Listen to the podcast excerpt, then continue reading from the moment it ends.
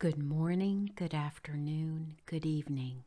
Wherever you find yourself in this entire world, I welcome you. So, how are you doing, my friend, my warrior? I certainly hope this day finds you well. I just wanted to take a few minutes to share some wonderful news with you.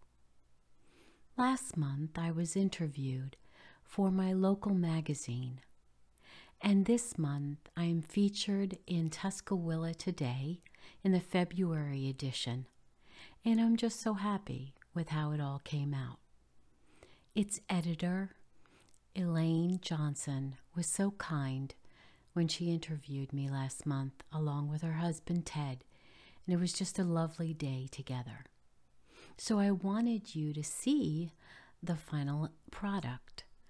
And if you go to the show notes in the bottom of the episode, you'll be able to click there and go over to my blog where you'll find what it all looked like. And I'd love to get your comments um, and to learn what you thought of it.